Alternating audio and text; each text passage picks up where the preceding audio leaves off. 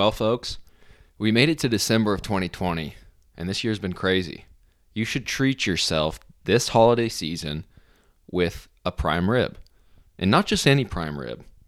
You need a United Harvest Wagyu Angus Cross prime rib for you and your family to chow down on, throw it in the smoker for hours. Hours, literally. Please do this. Send us some photos. I would love to see it. Enjoy it with your family because you you need it, okay? This year sucked, guys. Come on.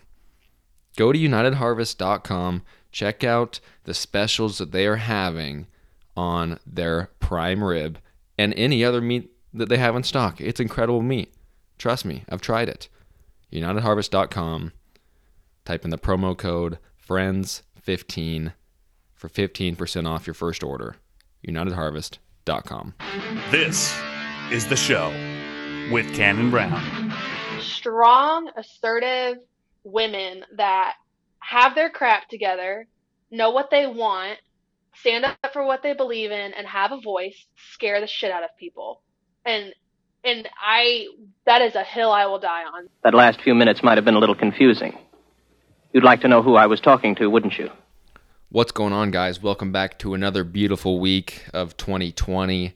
We're still alive, guys. The aliens haven't come down just yet. They will. Don't worry, they're coming. Um, it's going to get weird in 2021. That's my prediction. Shout out, uh, Nostradamus. Hello. Welcome back to the show. I'm your host, Cannon Brown. Weird intro. I've got a great guest for you guys today. Jenna Siegel. She goes by many names. I'm going to call her Jennifer now. Um, I, I I didn't know Jenna personally. I didn't even know where she was from, honestly. When we got on the phone call, I didn't know where she was from. But you know what's funny about um, guessing where people are from in the Midwest? It doesn't matter where you guess because it's all the same. Like she's from Ohio. I was like, "Aren't you from Illinois?" She's like, "No, I'm just from Ohio." But she knew it was okay. That's just how the Midwest is. I mean, some people get a little defensive. Um, I mean, I'm from Arizona. I, I have no idea what they're feeling like. I'm just over here in the Southwest with my turquoise. So, Jenna's a great gal. Uh, I saw a lot of her tweets, and, and I, I know she's very vocal about her opinions uh, on social media, and I appreciate that. I like to give people a platform for that. Um, and Jenna knocked it out of the park. She gave me a great episode, great interview. And we talk about a lot of good things. If you guys listen to The Keeper Pin at all uh, with uh, Maddie Caldwell and Jenna Wheeler, they're having a season two Boss Babes uh, edition where they just interview influ- influential women. And I feel like I'm, I just like have, like, this is one of my uh, c- contributions to their uh, season right here. I feel like I'm kind of taking their thunder having Jenna on um, because she lays it out here and I appreciate it. And I think you guys will too. So that's enough of me talking, obviously. Uh, I talk too much. Let's do it, Miss Jenna Siegel. You're safer here than any place else. Now just lock yourself in and keep quiet. Okay, well, how are you this morning? I am fabulous. How are you? I'm doing okay. I can't complain too much. It's a uh, it's My- a nice Saturday morning. It's a beautiful Saturday. My roommate and I went and got Krispy Kreme this morning. Nothing hits quite like a Krispy Kreme donut on a Saturday. So I am freaking fabulous. I'm ready. I haven't had uh, Krispy Kreme in a long time, actually. Me neither. And we found that there, there was one like 10 minutes away from where we live. So you better believe we went and got a Krispy Kreme donut. Yeah, you have to. I mean, if it's that proximity, you might as well just take advantage of the Krispy Kreme donut because you you're 100% right. There isn't anything like it. No, no. A glazed donut is good, but a Krispy Kreme glazed donut, it's just, it's not, it's on a whole different level. For sure. Gosh, donuts. Now I'm in the mood for a donut. How dare you? I know. sup- I'm sorry. Now we're supposed to do I'm a now we're, we're supposed to do a podcast episode now, and you got me thinking about donuts. I know. I know. I'm sorry. And we we had talked about it for so long, and once we found out that there was a Krispy Kreme, we talked about it and talked about it and talked about it, but we finally made it happen this morning. They weren't warm, if that makes you feel any better. They were just like regular room temperature donuts. They weren't warm. So, I mean, if that gives you any consolation to the fact that you don't have a donut, at least we didn't eat warm ones. That makes me feel better. Because a warm. Krispy Kreme donut, a warm one, that it's unbeatable. That is 100% unbeatable. And I, I thank you for letting me know uh, that it wasn't warm. My jealousy It has, was has not, gone nope. down. um, now we know that it was not a warm donut, so I'm okay. I, I'm sure the listeners are okay now. Um, Yeah. From hearing that you didn't eat the warm one. Yeah, but I will tell you, we messed up a little because we went to Krispy Kreme and we're like, oh, we'll get coffee with our donuts, right? Because you know, coffee, donuts go together. The Krispy Kreme coffee is extremely disappointing. Like the donuts, they knock out of the park. The coffee, oh, it was it was Ugh. like cheap. It was like the cheap Hills of West Virginia gas station coffee that you get when you don't have another choice. That's what it tasted like, and it was utterly disappointing. But the donuts, so I mean, again, if that's more consolation that we had bad coffee with the donuts, yeah, that's that's where we're at this morning. I'm not a big coffee fan anyway. I know I'll probably get heckled for this. What? I'm- yeah, I am not. I've never What? been a huge coffee person in my entire oh life. my god, it's my I know. lifeline. I'm the oh worst. My god. How dare I don't have? How dare you. uh, But think about how much money you save, because white girls love coffee. So I mean, I, I'm a white girl, so I can say that. And white girls spend a lot of money on coffee. And if I didn't like it, I would save so much. So I mean, though I I really can't believe you don't like coffee, I'm a little jealous of that accommodation you have made to your life to save money. You know what? Have you ever been to Dutch Bros? No, You don't- I have you not. ever heard of that? I've heard of it, but I've never been. It's it's a really good place on the West Coast. I, I'm pretty sure it's mainly on the West Coast, but it's a very very good coffee place, and that's about the only place that I'll get anything like coffee wise. But past that, I I mean, if I'm at like maybe a maybe Christmas morning, Christmas morning, a black cup of coffee actually sounds decent to me for some reason. That's I don't fair. know what it is. It's well, it's Christmas. It's the Christmas spirit. I get it. That's fair.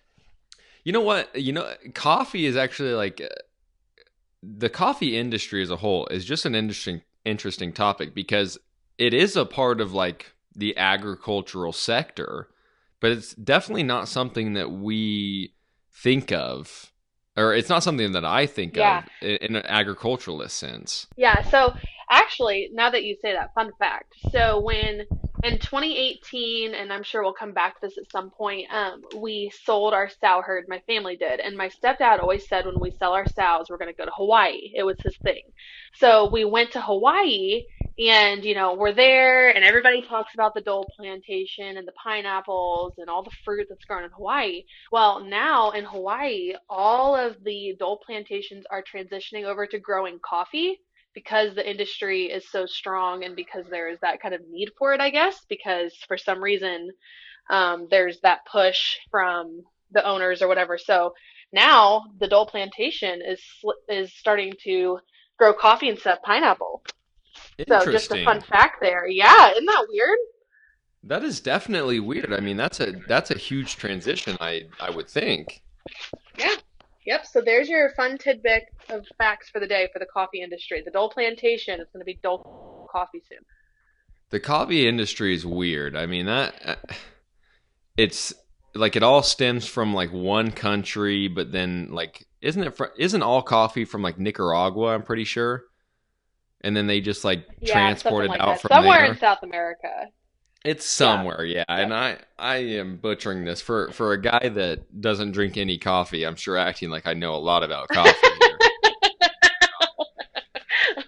well, I mean, all those people in South America, whoever, Nicaragua, wherever you say, they got to be making bank because think about how much coffee people drink, honestly. Like, that's a hell of an industry to be in. Oh, 100%. And it's just like ugh, I don't even want to get into it. It's just such a it's so weird. I mean, it's like uh it's like it's like all those California agriculture industries like the almonds Yep. uh, or pistachios. All Yep. like those specialty kind of um harvest plants are those industries are just so complex that it's just hard to even understand what it is. It's not like corn. I mean, everyone un- Yeah. understands like most of your corn is going to go to like livestock feed. That everyone kind of knows that, but all this other specialty harvest plant is is very interesting. Yeah. And it's just, especially being from the Midwest, it's just crazy to think of the fact that even like when we were in Hawaii, you're just driving down the road and there's fields of freaking pineapples off on the side of the road. Like, what? I'm just used to seeing corn and snow and cows. Like, this is insane. Yeah. So I can only imagine what it's like living somewhere like California, like you said, that have those niche markets.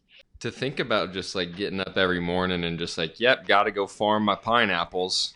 I that just sounds ridiculous. I know that people do it, and we don't. Even, I shouldn't look at it like that, but it's just funny. I know. I agree. 100%. 100%. Okay, Jenna, let's let's get into Now you. that we're do you, off what do our you coffee say? tangent. Yeah, what, now, Yeah, now that we yep. just uh, now that we delve deep into um, the coffee and and Hawaiian agriculture, which I would like to actually know more of in the future. If you have more uh, quick facts about Hawaiian agriculture, you let me know. yeah, I will. Absolutely. Perfect. Um, Jenna, are you you're from Illinois, aren't you? No, so actually, my my background is very interesting, and I guess it's a very unique story. So I can kind of talk about it. Um, I was actually born in Bucyrus, Ohio. So shout out to Crawford County, Ohio. Love you. Shout out. Um, I was born. Shout out, love Bucyrus. I'm so excited to be back there in about ten days. Pumped up. Um, so I'm from Bucyrus. Um, both of my parents were raised in the industry. So uh, my mom um, showed cattle and pigs growing up. Her dad and her mom, you know, did row crops. They fed out fat steers in a lot. And then my dad uh, grew up raising seed stock cattle. So I have a really good background there, but again, from Ohio. And I guess something that's interesting and unique about my background that not very many people know is I actually have divorced parents, which I know isn't very rare, but it makes my story interesting in the sense that when I showed livestock, I showed with both of my parents. So it's kind of an interesting concept to wrap your head around.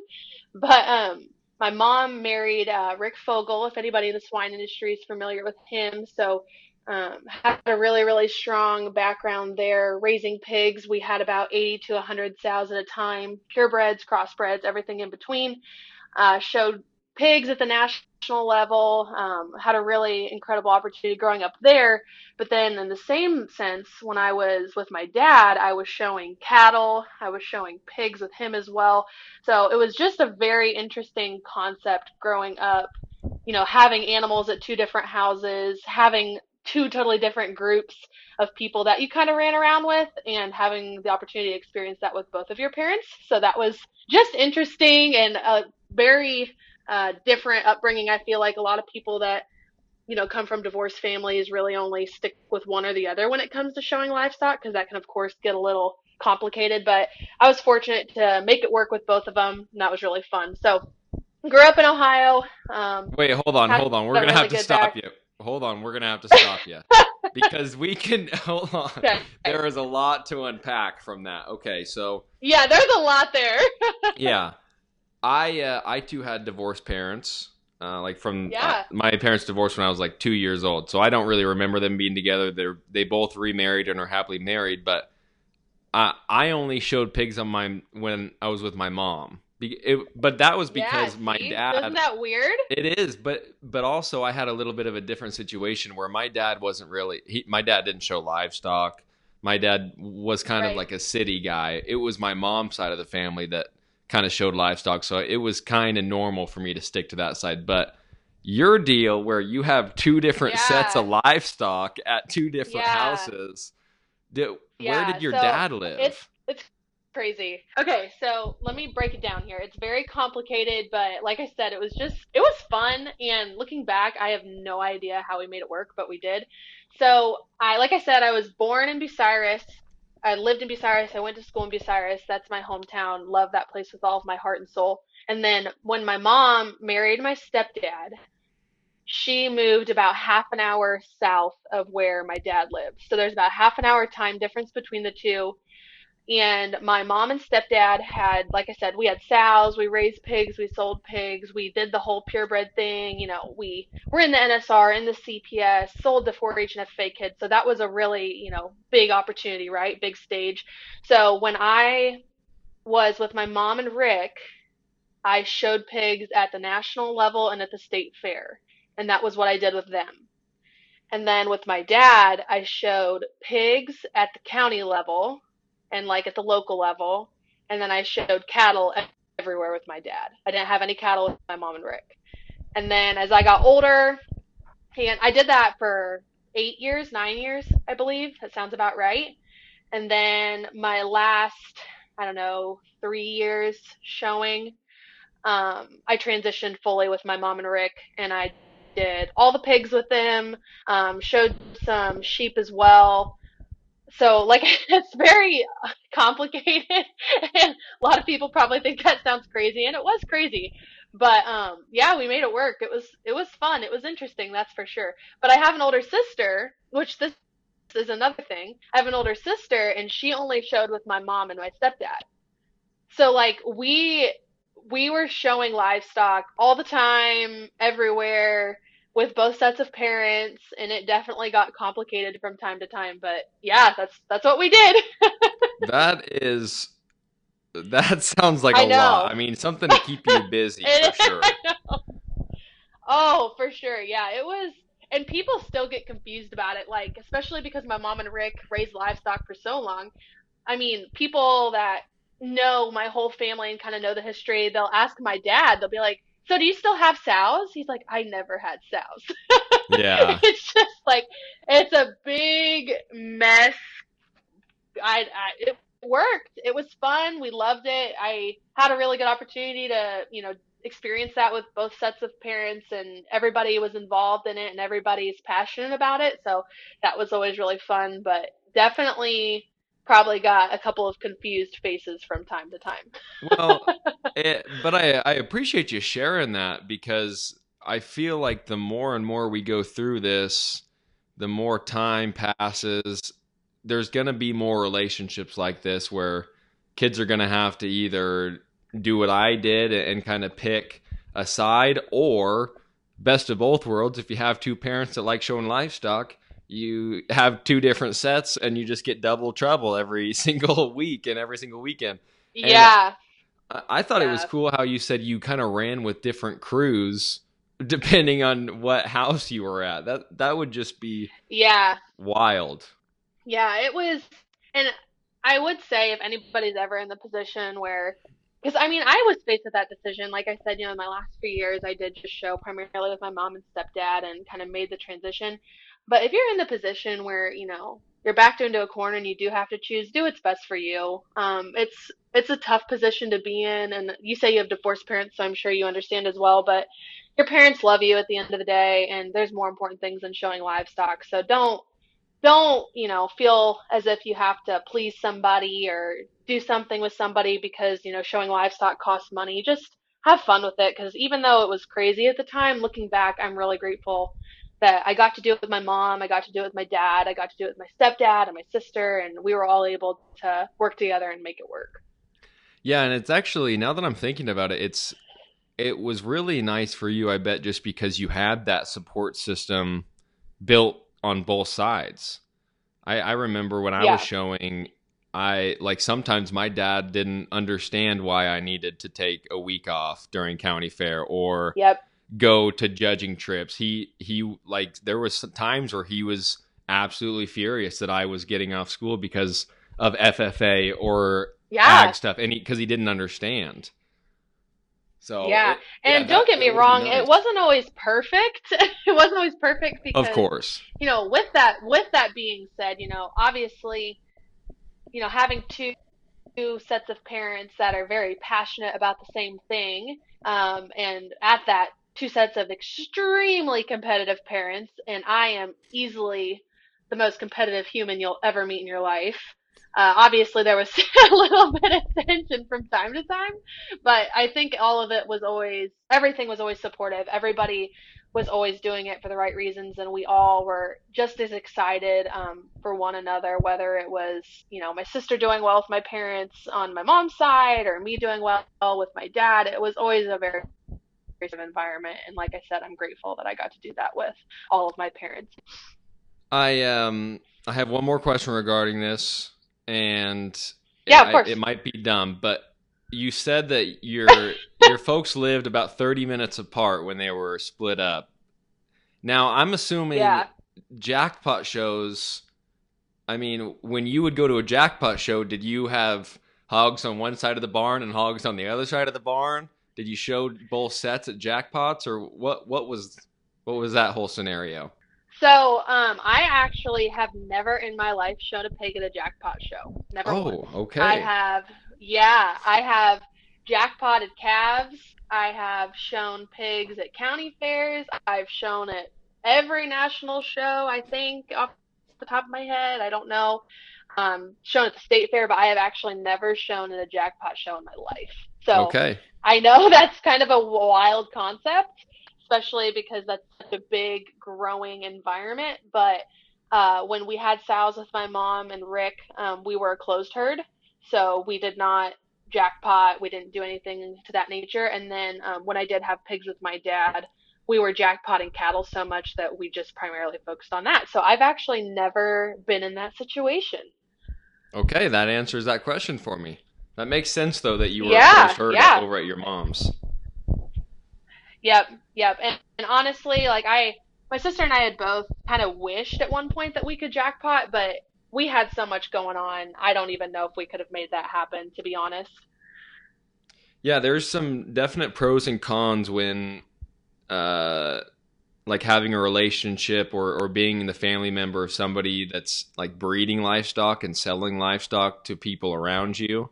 I'm assuming that you would yep, that you too. would like it yep. and then you would not like it too because maybe you don't get the best stuff because they need to sell their they need to get the name out Yep. there, you know. Yep, there's a lot of yeah, a hundred percent, a hundred percent. Now, when you were uh, kind of coming up, did I, I know we talked um, we talked earlier about doing this interview, and and we had some ideas about an outline that we would follow, and I know one part was we wanted to talk about you being a young woman coming up in the industry, and I. I want to Yeah. give you this time to speak on that, but I want to know my question to you first is did you ever and i don't know how to phrase this i guess i should have thought about this before having this interview like just this second right now but did you Yeah, ever have yeah. the realization of oh it's going to be harder for me and i don't want it i don't want that to sound like that i'm like putting any blame on anywhere but like No, you have no, a no, no, no, no. That's a really way to phrase it. Yeah, so um, I guess I can just kind of talk on it a bit, and I'll answer your question once I get into it more. So, um, uh, my mom and my stepdad, and this is again, this is all going to come full circle. They got married when I was seven. So, uh, my sister and I were immediately fully immersed in raising livestock and doing everything it takes to raise pigs, right? Like midnight farrowings, scraping icy cargills. I mean, we did all of it. We were never treated like it mattered from a real young, and that even on, even with my dad, with everybody in my family, um, my sister and I were raised to work our asses off. Um, and anybody that knows Rick Fogel, my stepdad, or have been around him quite a bit, he is a competitive SOB. He is a worker. He is a perfectionist. He likes things done the right way. And darn it, if we're going to do something, we're going to do it right. So my sister and I were really raised in that mindset. And we were tough, hardworking rock stars when we were seven and 10. Like we did everything that needed done. So with that being said, I don't think that I ever even thought about it at that point in my life. I never questioned it. I never even identified that that was a thing. Um, when we were in 4-H, actually at a younger age, my mom, this is kind of where I think I had the realization. My mom uh, got my sister and I involved with livestock judging, which I'm sure we'll talk about more. And there were people in our lives through the NSR that would come and you know do herd visits, NSR reps that had been through the livestock judging world who had gone to junior college, and that was when my realization was because I identified the livestock judging world as something that only a man could be successful at because every single person that I knew that had gone through it that was getting called to judge shows, all of them were guys and when I was in middle school, high school, I remember identifying, I remember having the thought, I remember where I was. I was in my bedroom. I had just gotten home from scraping pins and I was like, damn it, I'm good enough. And I can identify what a good piece of livestock is and what a bad piece of livestock is. And I'm good enough to go do that at the level that these people around me are doing it at. But I don't think that that's a place where women are as proud are. Like that's a man dominated world and it's going to take a lot to be able to be a part of that. And obviously, you know, today it's 2020, things have changed a lot, but I remember very, very clearly there was a specific NSR rep that was very close with our family. Um, Blaine Evans, he now he's no longer with the NSR, but he was Shout somebody that really pushed me to. I love Blaine. Shout I out to love Blaine. Blaine He is so the much. reason that I. He is the reason 100% that I went and judged in junior college because he was the person that told me, Jenna, it does not matter. You are good enough. Like you are a good stock kid. There are women that can go in there and do it and you can do it. It is it's a male dominated world, but it's okay. Like you are 100% capable. So I don't think that I had that realization until that point in my life when I kind of identified that I wanted to do collegiate judging.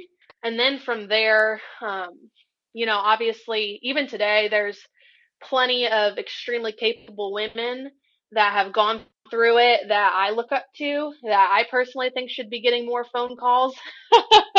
but that's another rabbit hole we can go down. But definitely when I was at the age where I was starting to think about college and that sort of thing, I remember very clearly identifying in my head, this is dominated world and it's to not be a walk in the park to go in there and be good at it and be successful at it um, when that's definitely where the guys are prominent. Yeah. Yeah, and and like you said, it's 2020 and things have changed, but certainly there are still eh, eh, like there's still guys getting asked to judge shows more than girls. I mean, and I I don't want to like say that like I'm not trying to be like the male feminist guy, you know what I'm saying? I mean, I, I believe Oh, 100%. I, I believe we're all equal, okay? I mean, I think there should be more gals getting calls to judge these shows, but I think you're right. I mean, there there still is this kind of stigma in terms of I, I think getting women to judge shows. I think that is definitely something, something- that needs to be fixed. And something else, like even on a broader topic, let's be honest, like strong women intimidate people. Like end of story. That is a I don't care who you are, whether we're talking about politicians, whether we're talking about people in the livestock industry, whether we're just talking about difficult professors, right? Like strong, assertive women that have their crap together, know what they want, stand up for what they believe in and have a voice scare the shit out of people and and i that is a hill i will die on. That is 100% the truth. And i am a woman saying that because i'm a strong woman and i know what i want but hell strong women scare me. Like because it is it was a stigma for so long and that's just a cultural shift that's starting to happen that I think it makes people uncomfortable. Strong people, whether it's men or women, make people uncomfortable, but strong women especially are certainly intimidating. So I feel like that plays into it as well, just from a culture standpoint. And of course, like we both have said, it's 2020 and shifts are happening, but I think it's still going to take time for women to really have that platform and have the 100% opportunity that what men do right now. I think you're right, and um, it's uh, it's all about confidence, right? I mean, that's kind of what you're talking about. It's it's really it's all about confidence and and being able to exude confidence and still be able to kind of hold yourself together. You know, I think I think it's happening more and more. I mean, we've seen the last like four years in collegiate livestock judging, women have been kicking ass. I mean, I think when I was judging, Yeah. Jesse Judge, no, I, I was judging against her. I couldn't hold a candle to Jesse Judge. She was kicking my butt every single contest. It didn't matter what, Oh, like Oh, how yeah. good. I Those girls are rock stars. Yeah. Yeah, so I, I think it I think it is changing me. I mean, we're really learning that hey, gals are good at this too, and now they're getting the exposure to show how good they are. Uh, it, it's I think it's going to be awesome, but it it would be hard uh, in terms of kind of finding a role in the industry. And I know you sent me um, a text saying it finding your place and like you worded it so well you said like finding your place in an industry that's moving at 500 miles an hour and i Yeah. i read that like 5000 times because that is exactly the way that i feel currently about the industry like uh, currently about myself in the industry like this move this it's moving so fast how do you keep up with it how do you try Yeah. to uh how do you try to just do something within the industry that that can be a powerful movement and it's very very hard to do I think it's really hard, especially, um, you know, my roommate and I have talked about this frequently. Shout out to Nicole. Um, we have talked about it frequently because both both of us are in a similar position to where we were raised showing livestock, raising livestock, having incredible opportunities. Both of us are at the point in our lives where I think I said earlier, uh, we no longer have sows. Uh, my mom and stepdad, excuse me, we dispersed uh, two years ago almost. Um, just for whatever, you know, there's a lot going on. I went to college, I moved six hours away. My sister was getting married, there was a lot happening. And it's hard to find your, I just feel a little lost now because, you know, that was a part of my life for so long, right? And then you go to college and I started judging and I found my place in that sector of the world. But at the same point, I don't have livestock at home to go home to and now you know i'm in college at senior college judging i'm in school i'm trying to find a professional career and it's so hard to find that balance and find that sweet spot because when i live 11 hours from home i can't have five or six sows back in ohio that i'm expecting somebody else to take care of and raise and do all the hard work but in the same breath how do you stay involved? How do you stay relevant, for lack of better words, when things are moving so fast? And I like to tie it all back to judging because at the end of the day, let's be honest, to getting to be getting phone calls to judge shows, you have to be one of two things. You have to be somebody that is raising badass livestock that are doing well, that are making noise, and that are being noticed by the industry. Or you need to be somebody that is really, really, really relevant in the judging world, whether that's a collegiate coach, whether that's those people that are winning all the contests. Really, that's the only two ways to stay relevant. So when you're in a position like what myself and other people are in, I think it's hard to find that sweet spot of I need to find what I do want to do professionally and have a great career and make good money. I want to be involved in an industry that gave back to me, that made me who I am and give back and be a part of that. And I want to be able to tap back into raising livestock at some point in my life.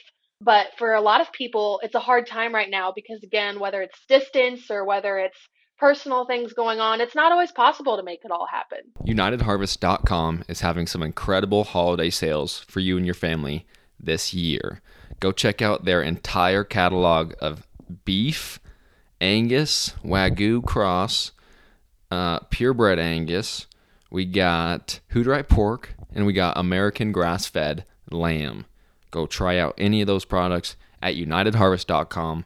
Enter the promo code FRIENDS15 for 15% off your first order. UnitedHarvest.com. I think it's very hard for, especially um, our generation, and I know you're a little bit younger than I am, but our generation for sure, just because I in the past ten years, it's it it feels like it's really just accelerated so fast. I mean, I I feel like if I was if I would have been been born like ten years earlier, I could have kind of just slid into place in this industry and into Right. whatever I wanted to do. but now there's just so many people seeing the potential of our little niche industry. I, am not even talking the ag industry as a, as a whole, but just our show industry. And there's people that are wanting Yeah. to make it a livelihood. So many people, in fact, Right. that it's becoming pretty difficult.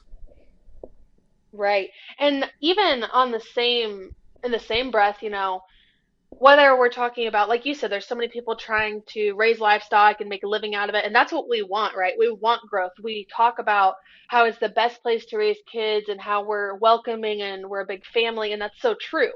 But not only is that making it hard to raise livestock, but again, going back to that judging thing. It used to be to where there was only what? 3 or 4 dominant JUCOs in the whole country. And now hell, it's you have no idea who's going to win the next contest because Yeah. there's so many talented kids. There's so many talented coaches. There's so many programs that are growing.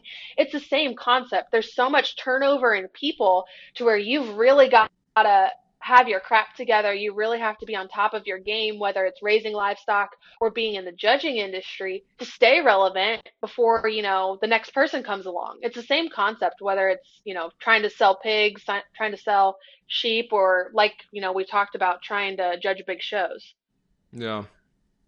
Yeah, you're right. But I think this competition, I mean, we're talking about it like, or I kind of had it with a negative connotation, but it, it is a great thing for our industry. I mean, our industry is changing so fast. I hope it slows down, but it's changing so fast that we're being able to see so many new things every single year. I mean, we get to see new things become a part of the industry, uh, new trends. I mean, these podcasts are like two, three years old, something, uh, and people Yeah. really, really like these deals. So it's it's Yep. going to be interesting to see how how we continue to change and how people like us uh, continue to adapt with it. But you're 100% right. It's it's just like marketing or selling anything. I mean, it's it's all going to be in competition. That's what um, capitalism is, right?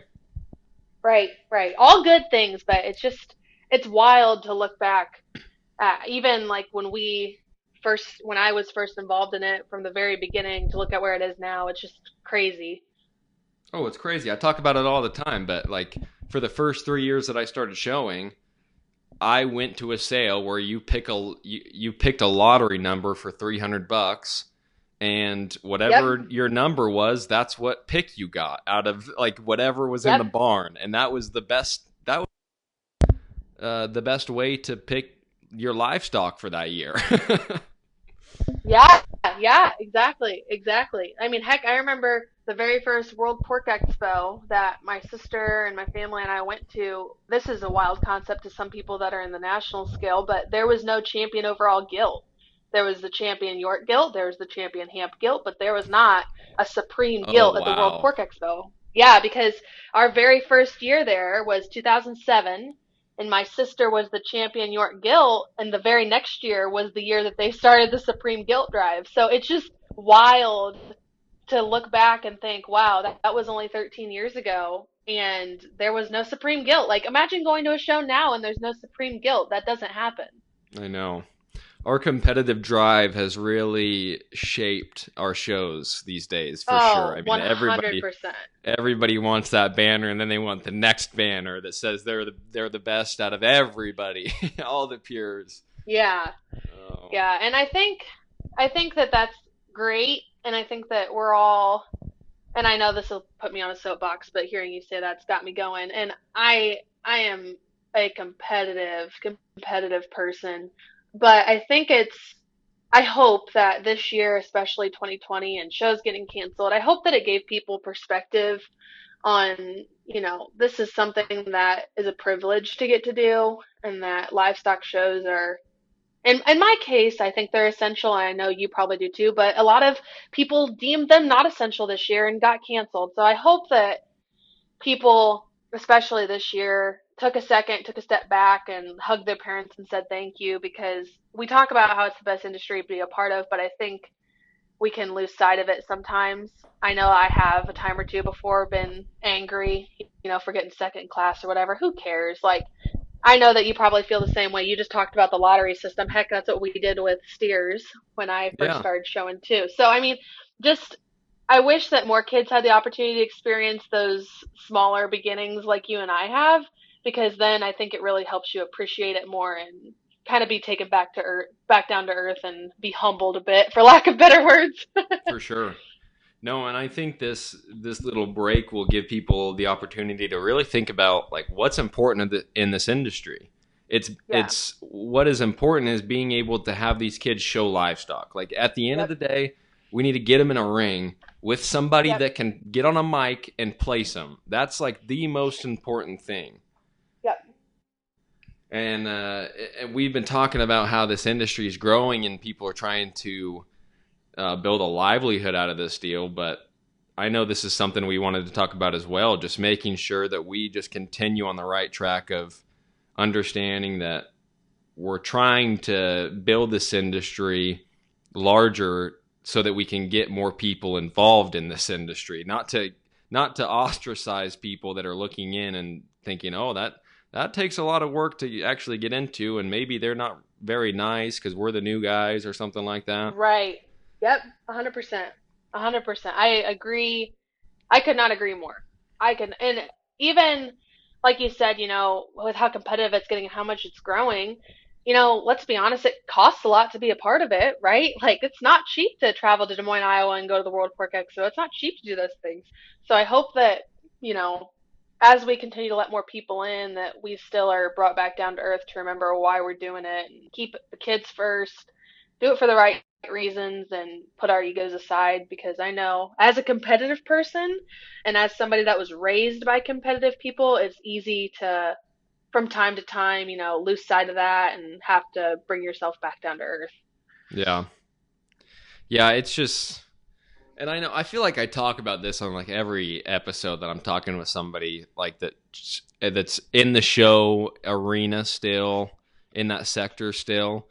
Uh, just talking about like how we maintain this industry to where we're more conducive to like new families and and we're more open to teaching people our ways and not maybe not necessarily tricks. I don't like to call anything a trick, but like just little tricks of the trade, I guess. That that's really what we need to be doing is not hiding our success, but telling people, "Hey, this is how I got my success. If you're Yeah. new here, we can get you to this uh, within like 2 to 3 years." Right. And I think that even on that same note, something that I know a lot of people could probably use being told is like, winning is not normal.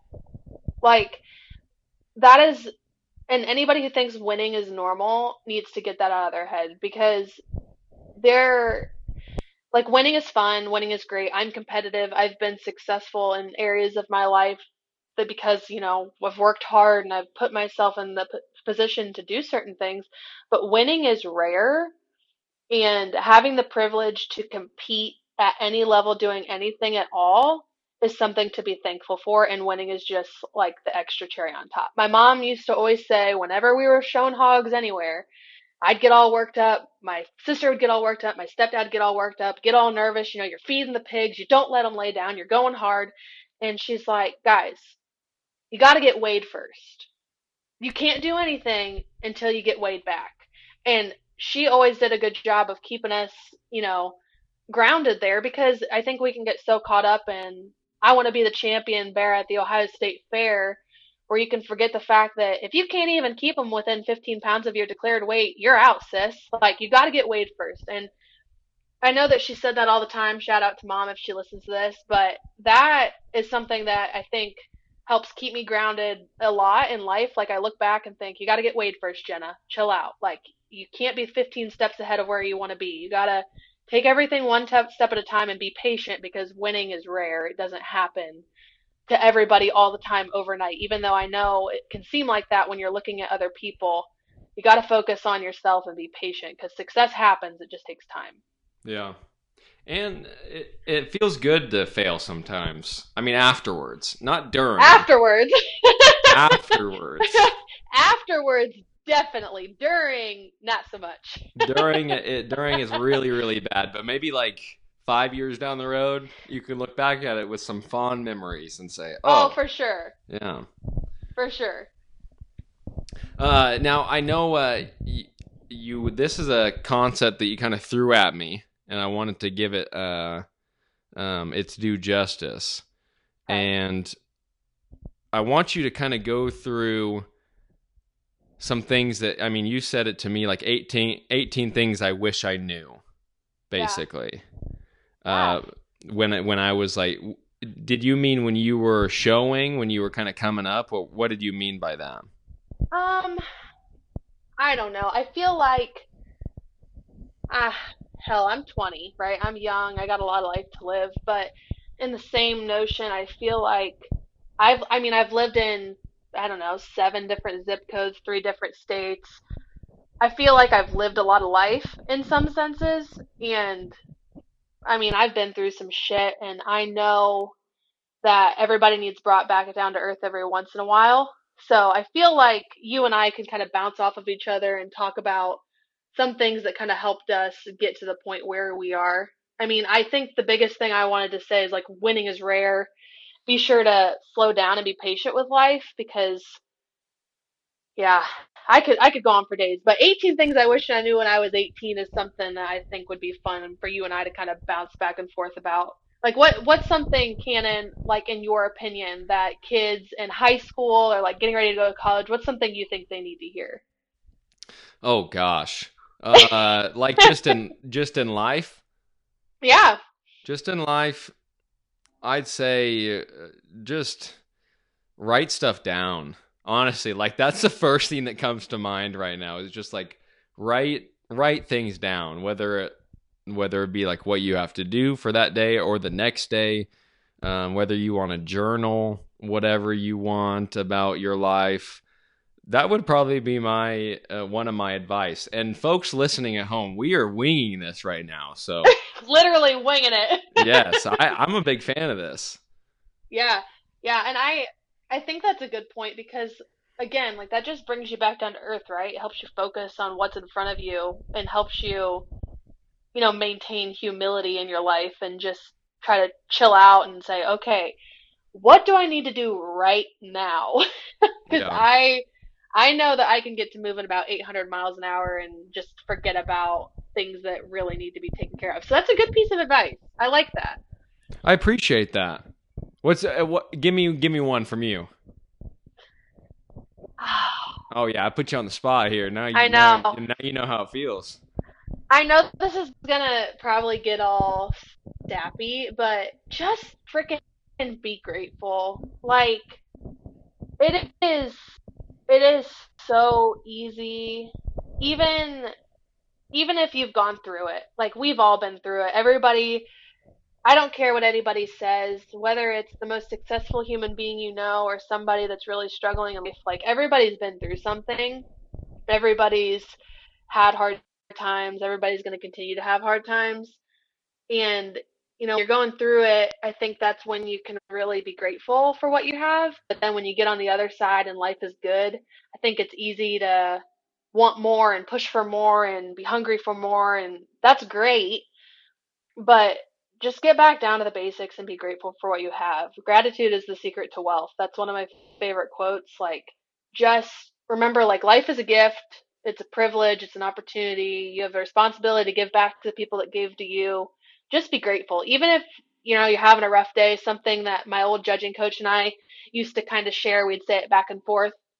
If you have a roof over your head, clothes on your back, food in your fridge, and water you can drink, you're more wealthy than over half the world. So, like, just try to keep that in mind. And it's easy to be an ungrateful college kid. Just try to bring it back down to earth. You're lucky to be in school. You're lucky to be in this country, even though it might not always feel like it. You're lucky to have clean water to drink. Like just things like that. Get back down to the basics and be grateful for what you have. That's a good one right there. I'd say be grateful is probably one of my favorite things to like think about as well. I know that was always told to me as a kid, uh, just because Yeah. we didn't have. I, I mean, I didn't grow up with the most stuff or, or the nicest stuff, you know. So it was always important from for my family to just say, "Hey, be grateful for what we have," and and we're just gonna get by for now. Yep. And it's and it's so easy to lose sight of that. Like even when you get frustrated with things like your Wi-Fi won't work, like just take a second and breathe. Like you're, you can see, right? Like I, I even do that with myself sometimes. If I'm having a really bad day, I'm like, Jenna, you have air in your lungs. You can see what's in front of you. You have good vision. Like just even small things like that. I think if you try to make that a priority in your life, and then of course the bigger things too, like you know, talking to your parents, telling them you're thankful for what they do for you, you know, having the opportunity to go to college, things of that nature. Like if you take a minute to be grateful for the things in your life, and you take a minute to say thank you to the people that you need to say thank you to, that can really change your perspective. I think. Yeah. Yeah, and one thing that I did want to touch on is uh, one thing that we're both grateful for is is being able to go to school, being able to go to college uh, Mhm. for livestock judging. Who would have thought that? Not me. Um, Right, I, did, I not didn't me. ever think. Yeah, not me. I didn't ever think that I was going to be able to get school paid for, partially paid for by just going to contests and telling people what I like about livestock. That was pretty crazy. Yeah. Yeah, yeah. I actually, um, I was originally, so when I was growing up, I was always judging in 4-H and FFA, but I was also showing livestock like we talked about, which is already a lot, but I also played volleyball. So I was playing ball year round, and up until like the end of my junior year of high school, I was planning on playing volleyball in college. So like the whole concept that I'm where I'm at now and is able to judge collegiately and have opportunities I've had, I just think it's a God thing at the end of the day because I've spent so much of my life doing so many things and putting myself in the position to play volleyball and I was getting offers from recruiters to play ball at places and then I kind of said, forget all you guys, I'm going to go judge livestock. Like it's just it's kind of crazy to look back and see everything, all the series of events that have kind of led up to where I am now, and I'm sure that you can agree with that statement. Like it's just a God thing at the end of the day. Yeah. Are you a uh, are you a believer in like all th- everything happens for a reason? Oh, 100%. Oh yeah, 100%. I have to. I there's been so many crazy events in, you know, my personal life and my family life and my college career and my professional life. Like when you look at everything in hindsight it's a god thing. Like everything happens for a reason. God has a plan. I know that's so cliche and we hear it all the time but dang it that's true. Like it is i never like i told you i my whole life I thought the whole judging thing that's a man dominated world. I don't think I have what it takes to be good at that. I worked my butt off to be really good at volleyball. I set every record I could set when I was in high school. I was recruited to go play volleyball and do all of this. And then it took the right person to have the right conversation with me at the right time to tell me that I was capable of doing what I didn't think I was capable of to put me where I am now. Like it just, it's 100% a God thing. I'd like to give one more shout out to Blaine Evans really quick for that. 'cause that that's pretty dang cool. It is, and I don't even know. I think I told Blaine maybe once because my mom and I. It's a funny story. We were, we had just gone to a high school basketball game, and my mom and I were driving home. It was like ten thirty at night, and I was like, "Mom, I don't," because Blaine and I were when he was the NSR rep, he would come over and look through the pigs, stay with us, and Blaine and I talked about that stuff quite a bit, and. I was like, Mom, I don't think I want to play ball. She's like, Are you telling me we wasted all these years and all this money for you to be good at volleyball and play ball year round and you just don't want to? I was like, I think I want to judge. I was like, I've talked to Blaine about it. I don't know. So we called Blaine on our drive home. It was like 10:30 at night and we had that conversation and he said he gave me the names of like three or four coaches that he said I should probably try and be in contact with and kind of his two cents and I went from there. And I th- I told Blaine one time I was like, "You realize that you're the reason that I went and judged in college, right?" And he's like, "Yeah, really?" It's like, "Yeah, literally. I was not gonna I was not gonna pursue that at all." So yeah, big shout out to Blaine. That's funny. Yeah, it's Yep. it. I had kind of a similar experience, but it was with uh, uh, junior board members that Yeah. kind of pushed me. I was at a, a, a regional conference for NJSA, and Yeah. some junior board members were just I just idolized them, and I was, and they were like, "Yeah, we judge livestock collegiately," and I I don't even think I knew what collegiately meant. I was just like, "Yeah, I want to do that. I Yeah. want to do that." It just takes the right person at the right time.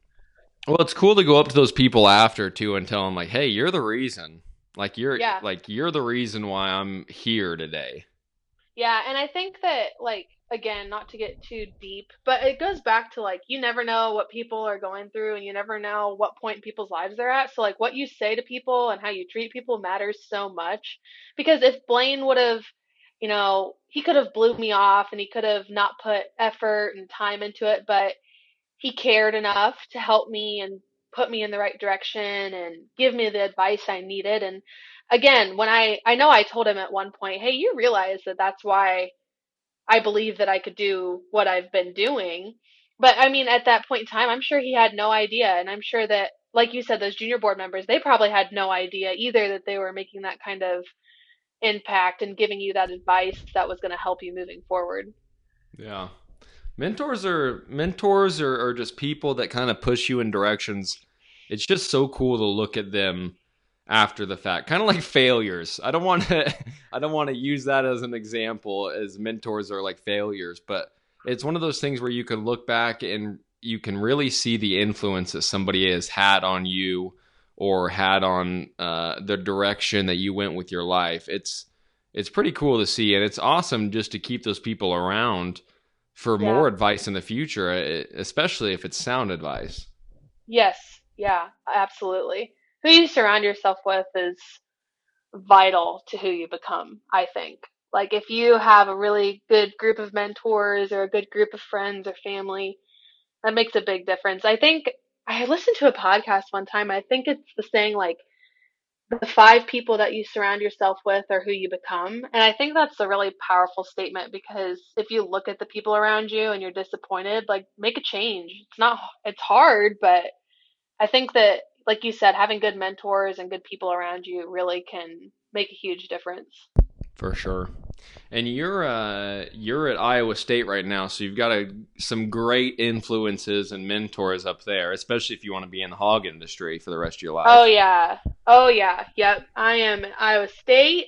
I'm in Ames. I am in person. Life is good. You betcha. Are you guys in person? Yeah, so um everything is just kind of course by course. So some some classes are online, some are in person, some are hybrid, but they're working hard to keep us on campus as much as possible and give us what we're paying for for lack of better words. but I mean, I've been fortunate That's good though. Yeah, I've been fortunate to have all of my classes besides two be in person. So that's pretty good. Yeah. Now, after uh, Iowa State, what's your plan? I'm kind of putting you on the Oh. spot here. I don't know if you Oh, uh, know this information.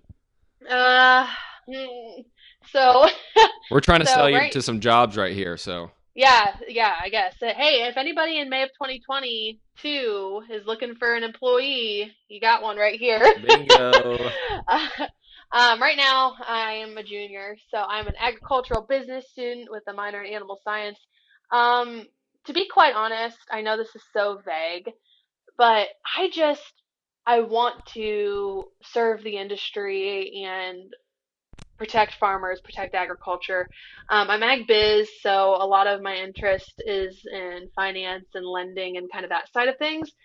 Uh, also, kind of looking at policy and governmental relations. Um, but I just hope that one day I'm able to find something that allows me to have a good professional work life and then hopefully, like we talked about, be able to get back to raising livestock at some point and continue to be a part of that. That's the goal, huh? Yep. Yep. I know that's vague, but gosh dang, there's lots of opportunities. It's hard to narrow it down, man.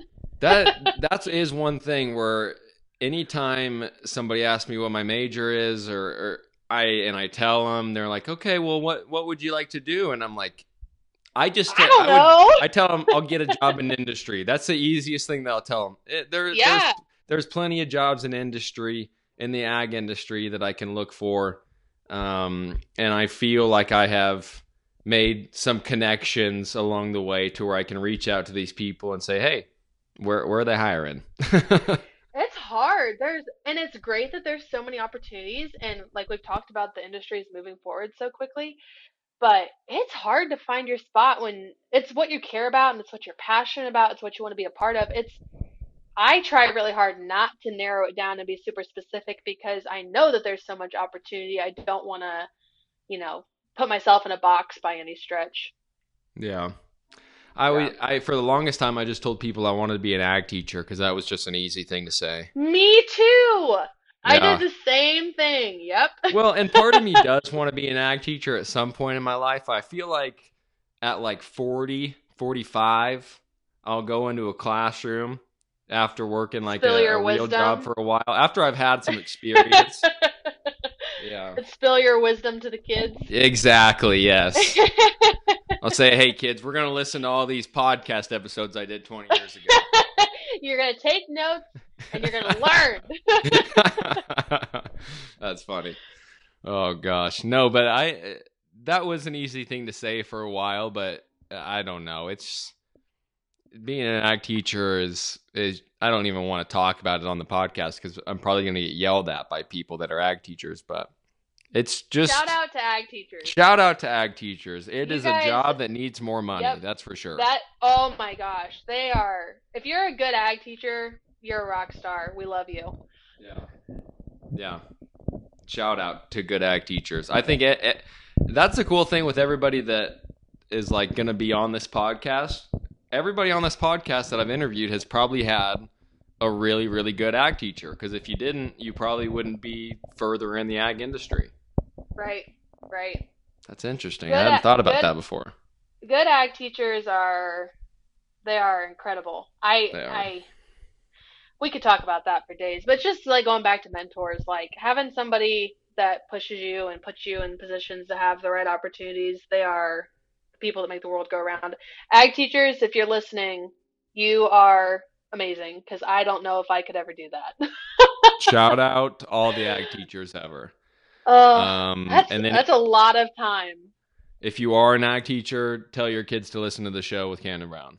Yeah, yeah, please. Um, or the keeper pen or legendary mindset or the cattle pros um, All of them. all of them uh jenna get shout out all your socials let's get your socials out here Yep. So, um, I got to think about that. I don't even know my social. Well, my, you know, my Facebook is my name, Jenna Siegel, because I guess everybody uses Facebook these days if you want to see their political rants. Um, my Instagram, my Instagram handle is Siegel Jenna, so S I E G E L J E N N A, and my Twitter is Jenna. I think it's Siegel Jenna. Yeah, I think everything's Siegel Jenna. So Perfect. it's easy to find. It's easy to find me. Yeah. I also have a lot of nicknames, so if anybody out there, like, I'll- list out my nicknames for you here, but if anybody out there knows me as Stephanie, that's also, you know, it's my name's actually Jenna, not Stephanie. Some- I, Cannon, I legitimately have, okay, so my legal name is Jennifer, so people call me Jennifer. I go by Jenna, Jen, Jenny, Stephanie. My dad calls me Sam. I got a lot of nicknames. So if you identify me with any of those names, you will not find me as social media as that. I am just Siegel Jenna.